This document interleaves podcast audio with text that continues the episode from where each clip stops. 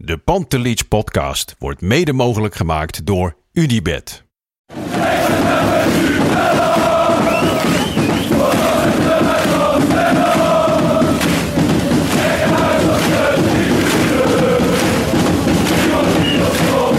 Godsamme, maar het blijft mijn clubje hoor. Dit is mijn club.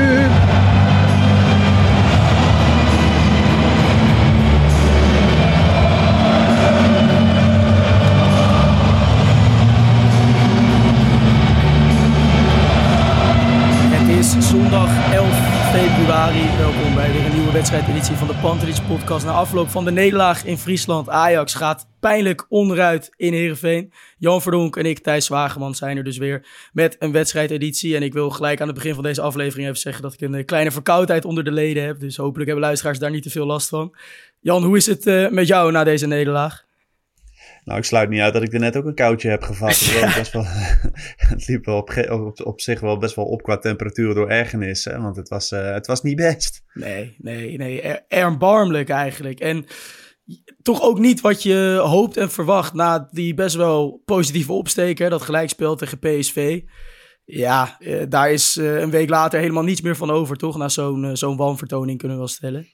Nee, klopt. En vooraf was je natuurlijk ook wel benieuwd hoe het met de omzetting, de noodgedwongen omzetting zou gaan. Maar ja, zoals die eerste helft nu verliep, dat was wel echt heel erg, eigenlijk om te schrikken. Ja, absoluut. Ja, om gelijk eventjes dan die omzettingen erbij te pakken. Inderdaad, Rens en Bergwijn natuurlijk noodgedwongen met blessures afwezig. Vervangers Sosa en Forbs op die linkerflank. Ja, heel veel andere opties heeft Ajax daar ook niet, toch? Nee, dat klopt. En dat is natuurlijk ook wel de reden geweest waarom we ook wel hoopten misschien wel op nog een extra buitenspeler bij afgelopen winterstop. Ja, was natuurlijk in de zomerstop eigenlijk al niet anders. Maar je ziet dat het aantal smaakjes heel beperkt is. En dat je dan noodgedwongen ook dan moet terugvallen op een tandem met Sosa en Forbs, waarvan we al een aantal keren hebben gezien eigenlijk dat niet zo heel goed werkt. Ja, vandaag kwam dat ook weer niet uit de verf. Nee. Wat was het plan, denk jij? Als je nou kijkt, hè, wat voor plan zou Van het Schip mee hebben gegeven? Ja, ik vind dat een hele terechte vraag. Want ik heb eigenlijk zowel in balbezit als in balbezit tegenstander een Ajax gezien dat hinkt op twee gedachten. En als je dan kijkt naar in balbezit zelf, dan kan je nog zeggen dat het misschien een gebrek aan intensiteit is. Een stukje beleving, dat het tempo ontzettend laag ligt. Maar ook kun je daar wel kritisch kijken naar de tactische invulling met, wat je zegt al, Sosa en Forbs op de linkerflank, die natuurlijk totaal niet complementair zijn. Enige manieren hoe Ajax gevaar heeft gesticht, eigenlijk de hele wedstrijd, is een beetje opportunistisch zoeken naar Brobbey. Verder Berghuis geïsoleerd aan de flank. Ik vond Hlynsson tussen de linies nog wel een redelijke pot spelen vandaag. Die daar toch wel weer zijn waarde in heeft gehad. En ook aan de bal wel iets meer bracht dan voorgaande weken. Maar verder was het ontzettend statisch en echt breien van achteruit. En aan de andere kant, als je gaat kijken naar wat Ajax verdedigend aan het doen is, vind ik dat echt schrikbarend. En daar zag je vooral die twee gedachten helemaal in terug. Dat het constant een soort halve druk is. Dus met Brobbey die dan een van die twee verdedigers aanloopt. En vervolgens zie je hem ook al een beetje weifelend om zich heen kijken van waar is dan meestal Berghuis of soms Forbs. Dus de andere buitenspeler die de overige centrale verdediger van Heerenveen moet opvangen. En daarachter is het gewoon een gatenkaas. En daar heeft de komst van Henderson, die overigens in dat opzicht vandaag zelf ook zeker niet vrij uitgaat. Maar die kan dat niet in zijn eentje veranderen. Zoveel is wel duidelijk vandaag. Nee, dat klopt. En dit komt in een week. Ik heb van de week wel even zitten genieten van een column van Dave Vos in AX Live. Het ging over minigames. En daarbij bedoelt hij dat eigenlijk is het geen wedstrijd van 11 tegen 11. Maar je hebt continu situaties in het veld waarin je 3 tegen 2 of 4 tegen 3 komt te staan. Dat het eigenlijk steeds gaat om die man meer creëren. Ja. Dat het vooral een spel is van tijd en ruimte. Maar dat je ook gewoon elkaars wapens moet kennen. En moet weten waar je je tegenstander pijn kunt doen. Waar kon je volgens jou vandaag Heerenveen pijn doen? En waar heeft Ajax dat eigenlijk verzuimd? Nou ja, ik denk zoals wel vaker in eigenlijk de zone onder Brobbey. Dat Heerenveen met best wel een statisch centraal duo staat. Op het middenveld een aantal hele dynamische jongens. Maar dat is het voornamelijk in balbezit. Hè, waar bijvoorbeeld met die Brouwers en ook dan de buitenspelers die vanuit de flank naar binnen komen. Dat was in balbezit. Maar verdedigend denk ik dat daar echt wel ruimtes liggen om dat kapot te spelen. Om dat stuk te spelen. Maar dat moet dan wel op een veel hoger tempo dan hoe Ajax dat vandaag heeft gedaan, waar het vaak was Henderson die zich liet uitzakken. Ik denk eerste kwartier nog wel met een aantal spelverplaatsingen en versnellingen daar tempo in probeerde te brengen. Nou ja, vervolgens was het Forbs die eigenlijk vrij laag op helft tegenstander dan of aan de bal kwam. Sosa die er dan op een drafje weer overheen komt. Zoals we dat al van hem hebben gezien in de maanden dat hij natuurlijk heel wisselvallig was. Maar je hoopte dat er een soort knop om was bij hem. Vorige week tegen PSV waarin hij vol passie en vuur inviel. Nou, dat was vandaag ook niet te bekennen. En verder, Taylor die eigenlijk... Hij gaf een groot interview in het AD waarin hij zelf kritisch was. Ik vond het hoopvol om te lezen. En daar werd ik eigenlijk wel blij van. Maar als je hem dan weer vandaag die dingen in de praktijk op het veld ziet brengen... dan dat komt niet helemaal overeen met zijn woorden. Want het is vooral zoekende de hele tijd tussen Henderson en Hlynsson in... en ook niet op de juiste momenten onder Brobbey komen. Dus in veel opzichten gaat het dan ontzettend moeizaam van achteruit. Ik weet niet of jij je daarbij aansluit of dat je... Ja, zeker. En ik vind dan ook, als dat tempo zo laag ligt... dan komen die paaslijners op een gegeven moment ook dicht te liggen naar Brobbey. Dan moet je via die zijkanten. Maar dan hebben we ook niet buitenspelers die vanuit stilstand of zo een man kunnen passeren... en op die manier actie kunnen worden. Of gevaarlijk kunnen worden. Dus je hebt eigenlijk wel vrij weinig variatie dan zo in je spel. Ja, dat vind ik wel echt een zorgwekkend dingetje. En ik denk dat dat ook een heel belangrijk verbeterpunt moet zijn... richting volgend seizoen. Ja. Hoe zie jij dat? Ja, 100%.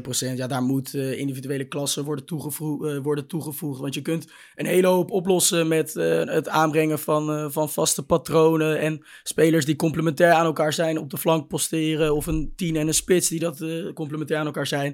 Maar uiteindelijk ga je in iedere wedstrijd natuurlijk in fases tegenaan lopen dat het voetballend, of in fases van het seizoen, dat je er voetballend niet doorheen gaat komen. En dan is die individuele klasse natuurlijk altijd wel een wapen dat normaal gesproken wel Ajax aanvallers waarover zij beschikken. En nu is dat echt veel te weinig. En Berghuis hebben we bijvoorbeeld veel geprezen de afgelopen weken, ook terecht. Die is aan een uitstekende opleving bezig. Maar je ziet ook vandaag van als hij daar geïsoleerd blijft op die rechterflank en er verder weer ontzettend weinig dynamiek om hem heen is, dan blijft er ook weer niet heel veel van over. Nee, dat zie je dan. Want hij komt eigenlijk altijd in balbezit op 35, 40 meter van de goal af. Echt ver voor de achterlijn. En die keren dat hij er daar dan is. Dus de tweede helft had hij een moment dat hij 1-op-1 kwam te staan met Sahraoui. Daar komt hij dan ook niet langs. Nee. Dus dat geeft al aan. Het zijn beperkingen. En dan moet je hem in zijn kracht gaan zetten. Dat was de afgelopen weken is dat hartstikke goed gegaan met Hlynsson samen. Maar die speelde vandaag opvallend genoeg wat meer van links. Hoe vond jij dat eigenlijk gaan, die keuze? Nou ja, niet goed. En... Want je wilt daar juist eigenlijk de ruimte voor Forbs laten. Forbs en Sosa, die beide natuurlijk in die zone aanvallende intenties hebben. En helemaal Forbs die ook gewoon echt zijn ruimte nodig heeft. En die werd nu best wel vaak dichtgelopen door Hlynsson. Waarmee ik niet wil zeggen dat iets slechts is van Hlynsson. Want hij weet constant wel waar hij op moet duiken. En is zelf in die positie ook best wel vaak dreigend geworden. En dat het weer even snel aannemen spelen is. En bijvoorbeeld in combinatie met Brobbey. Of dat hij andere mensen in stelling kan brengen. Daarmee maak je Forbs wel totaal overbodig. Want dat blijft nu een speler die stuntelend en rommelend met de bal. Aannames lukken niet. Een paar keer probeert hij hem dan nog te versnellen door bijvoorbeeld hem in één keer door te kaatsen. Maar dat was ook allemaal onzuiver. Ja, die zat er totaal niet lekker in. En als je dan naar de langere termijn gaat kijken. Want Van het Schip zei vooraf natuurlijk van het is een uitgelezen kans voor hem om zichzelf te laten zien. Nou ja, Bergwijn, weten we van dat hij er in ieder geval een paar weken uit ligt. Ja, dan schept dat toch weinig hoopvol met het optreden dat Forbs nu heeft afgegeven. Nou ja, dat is het. Als ik dan dus eventjes weer die column van Vos in gedachten neem... dan denk ik, die minigames waarin je gevaarlijk wil worden als Ajax zijn... die liggen best wel hoog op het veld. Ook af en toe toch in de 1-tegen-1. Heeft Forbs dan de wapens die je als Ajax linksbuiten moet hebben om we hebben het pas ook wel eens gezegd... hij is misschien een ideale man die laatste 20 minuten als je voor staat... dat je lekker met je snelheid gevaarlijk kan zijn. Maar als je hoog echt op de helft van de tegenstander moet spelen... vraag ik me wel af of hij dan de juiste man is bij Ajax. Ja, vind ik hem ook niet verfijnd genoeg voor. In ieder geval niet op dit moment. Daar kan hij natuurlijk nog wel wat stappen in zetten. Maar zeker in dit soort wedstrijden blijkt dat hij daar veel tekort in gaat komen. Dus daar zullen we straks ook richting Bodø/Glimt misschien nog eventjes over spreken. Als we dan naar die goals gaan kijken... want Heerenveen komt natuurlijk al vroeg in de wedstrijd op voorsprong. Eigenlijk precies door zo'n situatie waarin Ajax halfbakken druk geeft. Die bal wordt lang gegooid... Šutalo natuurlijk afgetroefd in zijn duel. Henderson die misschien ook de ruimte iets beter kan afdekken. Ben je dat met me eens? Of gaat dat te ver? Ja, vind ik ook. Ik vond ook wel de oriëntatie van Sosa misschien niet helemaal goed. Want ik vond dat Brode uiteindelijk wel behoorlijk veel tijd aan die bal had. Ja. Overigens wel grappig, hè? Die jongen die is volgens mij al in totaal een keer of 5 bij Ajax op stage geweest. En die staat dan nu aan de basis van die 1-0 uiteindelijk met zijn assist. Maar ik vond hem heel veel tijd krijgen om die voorzet te geven. Ja. En dat is dan uiteindelijk een beetje lucky zoals dat gaat. Hè? Met het afketsen op. Maar dan nog, in mijn ogen had die voorzet eruit gehaald moeten worden. Ik weet niet, wie zie jij daar dan als degene die de grootste fout maakt? Ja, dat is bij tegengoals natuurlijk altijd lastig om een hoofdschuldige aan te wijzen. Misschien de meest opzichtige fout vind ik dan fout in die zin dat het verliezen van het kopduel door Šutalo, dat is natuurlijk cruciaal. En het is ook wel iets wat bij Ajax natuurlijk poogt hoog druk te zetten. En dan is het winnen van dit soort ballen wel echt cruciaal. Want daarna ligt het helemaal open. Maar als we eerder teruggaan naar dat Heerenveen best wel al een tijdje rond aan het spelen was achterin. En je Brobbey echt een paar keer vertwijfelend ziet kijken van waar blijft de rest. Hlynsson geeft op een gegeven moment nog een mannetje door aan Berghuis. En dat is 100% opdracht van de trainer. Want Ajax wil dus druk zetten met een buitenspeler en een spits. Terwijl je in die situatie misschien... Hlynsson was al dichterbij. Dus dat je zou hopen dat Hlynsson kan doordekken op Brobbey. Die dan naast elkaar komen te staan. Dan zet je dat centrum iets eerder vast. Dus als we heel kritisch gaan kijken kun je daar al naar wijzen. En anders ben ik het ook helemaal eens dat de voorzet natuurlijk ook met veel te veel ruimte wordt gegeven. Dus het is een opeenstapeling van momenten. Precies. En dat zegt wel ook heel veel eigenlijk toch over hoe Ajax in de wedstrijd zat. Dat we nu al 5-6 punten kunnen aanstippen in aanloop naar een tegengoal. Ja, dat denk ik wel. En dan hebben we het aanvallend. Heb je tot dat moment eigenlijk natuurlijk... Ja, het was al vrij vroeg in de wedstrijd, maar heb je nog weinig gevaar gesticht. Ja. Dat werd daarna eigenlijk ook niet echt. Maar we hebben 1 keer die bal van Henderson. Ja. Die diep op Brobbey, waarna Hlynsson dan gevaarlijk werd. Dat was volgens mij de enige echte wapenfeit die eerste helft. Klopt. Ja, ik vond dat...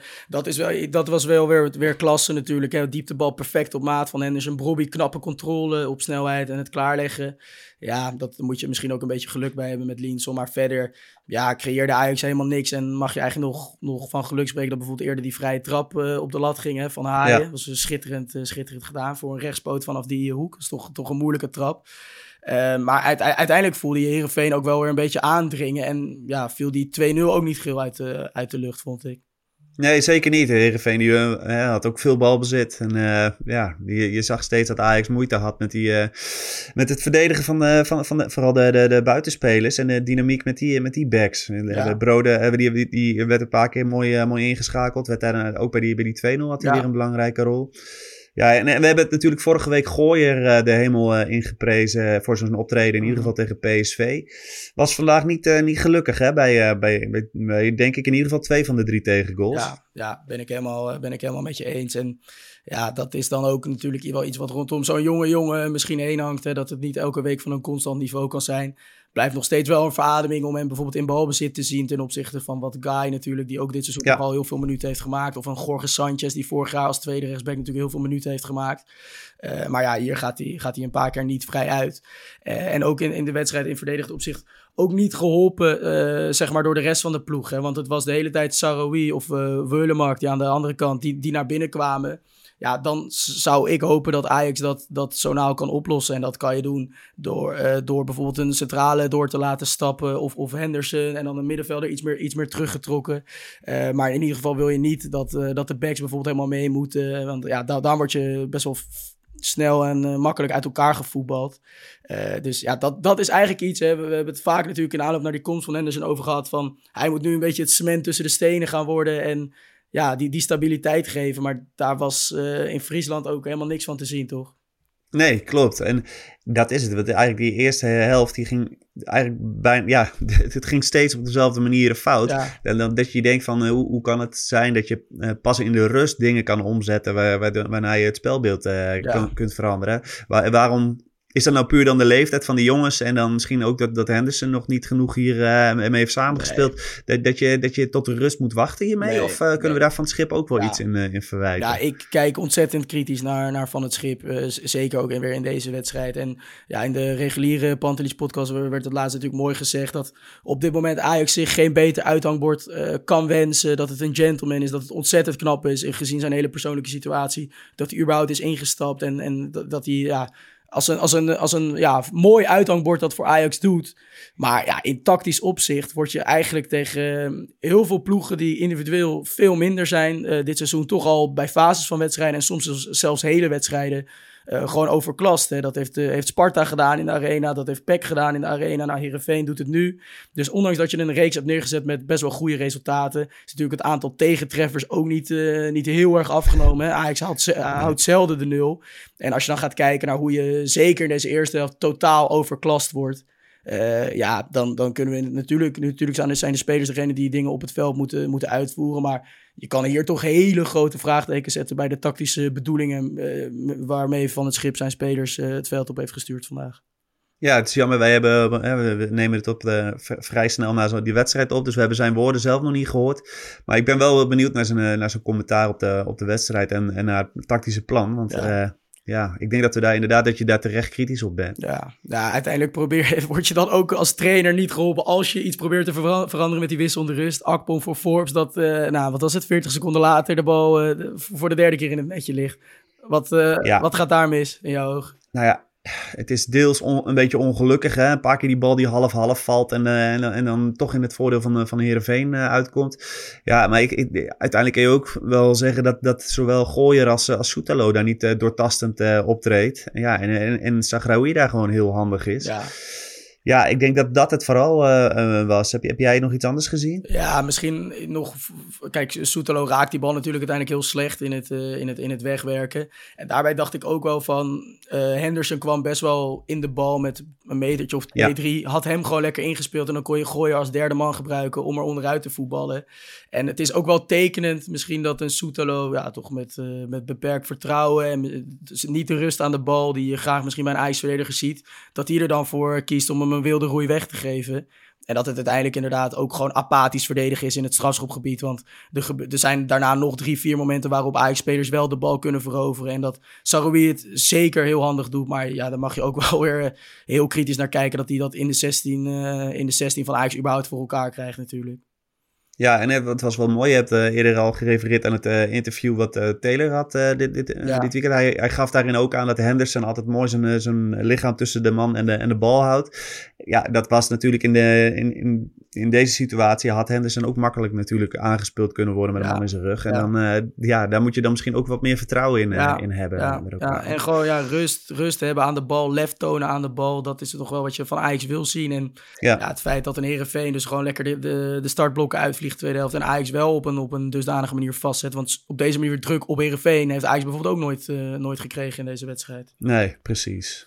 Nou, ja, uiteindelijk dan met Akpom een beetje rondom Brobbey rondom Akpom, net hoe je het wil zien. Gaat Ajax opportunistisch die tweede helft in. Zeker natuurlijk nadat die 3-0 al snel valt. Ja, wedstrijdbeeld kantelt daar wel door. Had jij toen nog het gevoel dat Ajax dit had kunnen wegpoetsen? Nou, eigenlijk had ik wel zeker, ja, eigenlijk wel. Zeker nadat die 3-1 toch wel redelijk vroeg viel. En je zegt het zelf al, het werd wat opportunistischer. Dus Heerenveen toch wel een paar keer dit gezien dit seizoen. Ja, we maken toch niet altijd een even solide indruk. Nee. Dus wat dat betreft was er nog zeker wel wat hoop. Maar Ook omdat je zeker nou ongeveer... Die 3-1 valt natuurlijk eigen goal wel. Goede actie van Brobbey daar voorafgaand. Maar dan zie je ook wel dat de krachten bij Heerenveen... die echt veel energie in de wedstrijd hebben gelegd... die vloeien wel weg. En dan heb je opeens met een Sosa aan de linkerkant... die een paar leuke indraaiers geeft. Henderson dan met zijn traptechniek. Berghuis op de andere flank. En dan Brobbey, Akpom, Hlynsson. Wel drie mannen die natuurlijk bloedlink zijn daarvoor in. Klopt, ik vond er nog te weinig uitkomen hoor. Zeker vanuit Berghuis. Van Sosa inderdaad, die kwam wel een paar keer door. En die probeerde die voorzet dan ook nog te geven. Die dan net even een paar keer ongelukkig uitkwam eigenlijk. Ja. Maar ik had eigenlijk wel meer van verwacht en gehoopt. Dan nog bij het slotoffensief. Maar, uiteindelijk het fenomeen, zoals hij hier al vaak wordt genoemd, Chuba Akpom. Wel weer een goaltje erbij.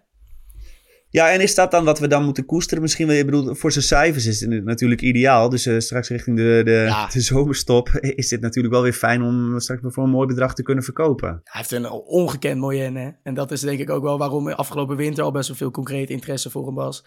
En ja, ik denk dat hij nog wel 5-6 doelpunten erbij gaat maken in het restant van dit seizoen. En dan ga je toch gewoon serieus geld op hem verdienen, denk ik. Ja, dat lijkt mij ook. Ja, dat lijkt me zeker. Ik zit eventjes te denken. Ik vond het wel interessant dat Taylor ook nog in dat interview aangaf, hè, dat hij nu veel met de science afdeling bezig was geweest om te werken aan het deel zonder de bal. Mm-hmm. Ik denk, is dat dan ook iets, hè, als op het moment dat het besef in zo'n ploeg er kennelijk niet is, of bij individuele spelers, dat je daar toch ook nog meer naar een trainer mag kijken. Hoe kan het dan dat in die maanden ervan, want de science afdeling bij Ajax wordt veel geroemd, hè, toch best wel top van Europa wordt het soms gezien. Ja. Hoe kan het dat je die kennis in huis hebt en dan toch dat op het veld daar niks van terugziet. Nee, nou ja, ik vind het mooi dat je dit aanstipt. Je maakt eigenlijk een heel sterk bruggetje naar de pijltjes en pionnetjes van komende week over Kenneth Taylor. Die hebben we toevallig al voor dit weekend eventjes moeten opnemen vanwege de planning. Maar daarin komen talloze van dit soort wedstrijdbeelden eigenlijk aan het licht, waarin je... Ja, volgens mij vraag ik dat op een gegeven moment ook aan Kevin, van hoe is het mogelijk dat je zou hier toch als trainer gewoon mee, als je hier elke dag een half uur voor gaat zitten of doe het 3 keer per week, dan kan je dit in iemands systeem krijgen. Omdat Taylor natuurlijk, hij heeft een prachtige techniek en de tweebenigheid. En dat zijn eigenlijk allemaal unieke kwaliteiten die veel moeilijker aan te leren zijn dan een stukje verdedigende oriëntatie en inzicht wat dat betreft. Dus ja, ik kan iedereen aanraden om dat vooral weer te gaan bekijken. Aanstaande donderdag komt die online. Verder, ik kan daar ook van buitenaf de vinger niet op leggen, Jan. Het is echt... Ja, ik vind het interessant. En ik vind het dan ook wel weer leuk dat Van Schip zelf had een interview... Of tenminste, het reageerde op wat vragen van lezers in AX Live... en gaf aan dat Kruijff natuurlijk de beste trainer is die hij heeft gehad. Van Gaal ook, omdat het mensen zijn die hun eigen taal spreken... en termen dan introduceren waar ze eigenlijk nog nooit mee te maken hebben gekregen... Ja.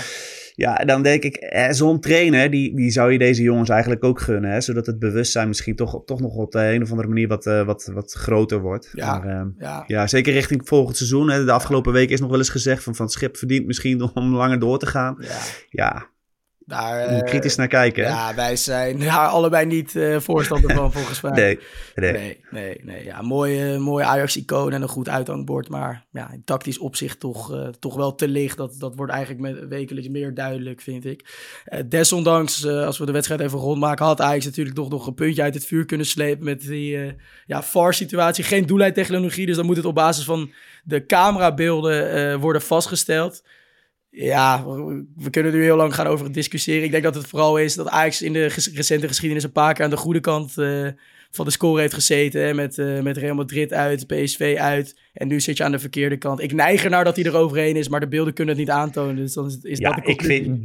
Dat laatste vind ik eigenlijk nog de gekste conclusie eigenlijk die je moet trekken. Want dan ben je afhankelijk van camerabeelden... omdat kennelijk die doellijntechnologie er niet is. Ja. Maar hoe kan het dan toch zijn dat die lijn niet recht loopt met de paal en de lat? Dat denk ik, kom op zeg, we leven in 2024. Is dat niet een beetje amateuristisch? Nee, en dan ga ik er even vanuit dat de VAR met hetzelfde beelden heeft moeten doen. Ja. Of zouden zij nog beelden hebben die wij niet hebben kunnen zien. Heel soms gebeurt dat er inderdaad nog andere beelden naar buiten komen. Maar ik ga ervan uit, we hebben hem volgens mij uit zoveel hoeken gezien dat, of er moet ergens nog een verborgen camera onder de lat hangen, die definitief uitsluitsel kan geven. Maar ik neem aan dat dit wel alle beelden waren. Ja, en dan ben ik het je helemaal met je eens, dat het eigenlijk niet kan toch in de huidige technologische wereld, dat op dit soort dingen dan bezuinigd wordt... of dat er gewoon niet in elk stadion zo'n technologie kan worden opgehangen. Nee, ik vind het ook heel raar, want die bal... en nu leek het alsof die met een paar millimeter nog nog op de lijn hing. Maar ik denk, als je hem iets zou draaien, dat beeld... Dan denk ik dat die bal er gewoon volledig overheen was. Maar... Ja, en toch pijnlijk hè, dat dan in een fase waarin AZ weken na weken punten laat liggen... dat je echt het gevoel had, Ajax die opsteekt tegen PSV... nu knal je er overheen en kan je de 4e plaats... gaan pakken. Ja, wat zegt het dat Ajax dat dus laat liggen op zo'n uitgelezen kans? dat je gewoon uiteindelijk kwaliteit mist. En ik denk dat dat de beste conclusie is. En ja, Henderson die gaat er echt wel voor zorgen het tweede seizoen zelf. Dat we, ik denk wel, bij genoeg wedstrijden een betere Ajax gaan zien dan die eerste seizoen zelf. Ja. En die zal ook andere jongens beter gaan maken. Maar ja, je hebt er toch al te veel achterstand opgelopen die eerste seizoen zelf. Waardoor het naar Twente toe. Oké, je krijgt ze nog thuis. Win je die, dan is het dus virtueel is het gat 6 punten. Maar dat is voor dit Ajax denk ik toch uiteindelijk wel te veel. Ja, zeker als je ziet dat daar natuurlijk ook een trainer zit die tactisch wel een stuk beter voor elkaar heeft. En ook weet te verrassen bijvoorbeeld in wedstrijden tegen Feyenoord en PSV. Nou, eerder natuurlijk ook Ajax in de Grolsvest eigenlijk grotendeels overklast. Dus ja, dat is gewoon ontzettend moeilijk. Ondanks dat je, en daar ben ik nog steeds wel van overtuigd, in individueel opzicht een betere selectie hebt dan de spelers van Twente. Maar goed, het zeker. Is ook een kwestie van tactiek en samenhang, hoe dat allemaal wordt vormgegeven. Dan nog eventjes naar het wedstrijdwoord. Die werd eigenlijk messcherp ingestuurd door Renzo, commandeur. Nog voor het einde van de wedstrijd had hij hem al bedacht. En dat was slechte voorbode. Slechte voorbode, dus met een verwijzing naar het tweeluik tegen Bodø/Glimt aankomend. Ja, want na deze nederlaag, Jan, wat is dan jouw gevoel richting Bodø/Glimt? Het is nog steeds dat je denkt, het is een wedstrijd die je moet kunnen winnen. Ondanks dat Bodø/Glimt de afgelopen seizoenen best wel indruk heeft gemaakt, af en toe Europees. Maar er zijn een paar sterkhouders volgens mij weggegaan deze winterstop. Ja, ik ben vooral weer heel benieuwd hoe hij het op de linkerkant gaat doen. Gaat hij dan weer met Sosa en Forbs spelen? Of gaat hij toch weer iets anders verzinnen? Want dat wordt weer interessant om te zien. Ja. Wat denk jij? Ja, ik denk dat hij eigenlijk niet gaat vasthouden aan Forbs. We hebben hier natuurlijk al vaker gezegd, bijvoorbeeld de combinatie Hato-Kaplan. Hato naar de back, Kaplan centraal. Ja, het is nog steeds niet gebeurd. Het lijkt me dat hij dan ook niet in een Europese wedstrijd hem opeens voor de leeuw gaat gooien. Ik hoop wel, dus zoals we eigenlijk ook al een beetje zeggen, van op een keer een invalbeurtje van een half uur van Kaplan. Dat geeft je ook weer iets meer smaken dan aan die vooral linksachter en linksachterin. Maar ja, na wat Forbs vandaag heeft gedaan en die wissel in de rust, waarna het tweede helft zij het een stuk opportunistisch is natuurlijk wel beter ging met Akpom, denk ik dat hij daar gewoon voor zal gaan kiezen.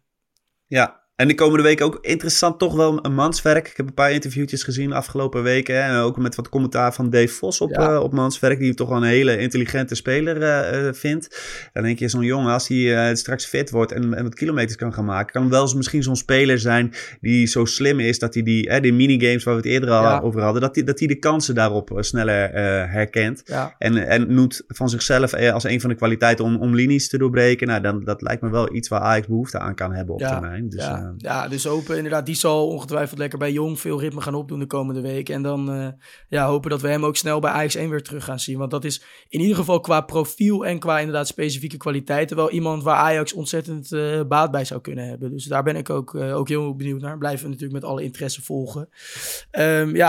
Dan was dit hem weer voor deze keer. Lang geleden dat we na zo'n nederlaag moesten opnemen, maar goed. Donderdag zijn we er natuurlijk weer met een nieuwe wedstrijdeditie na Bodø/Glimt. Daarvoor is er op woensdag nog een reguliere aflevering van de Pantelic-podcast. En zoals we ook eerder besproken, dus ook donderdag een nieuwe pijltjes en pionnetjes. Dus weer genoeg Pantelic-podcast content komende week. Blijf dat allemaal luisteren en zien. En dan spreken wij elkaar tot weer donderdagavond. Jan, dankjewel. Yes.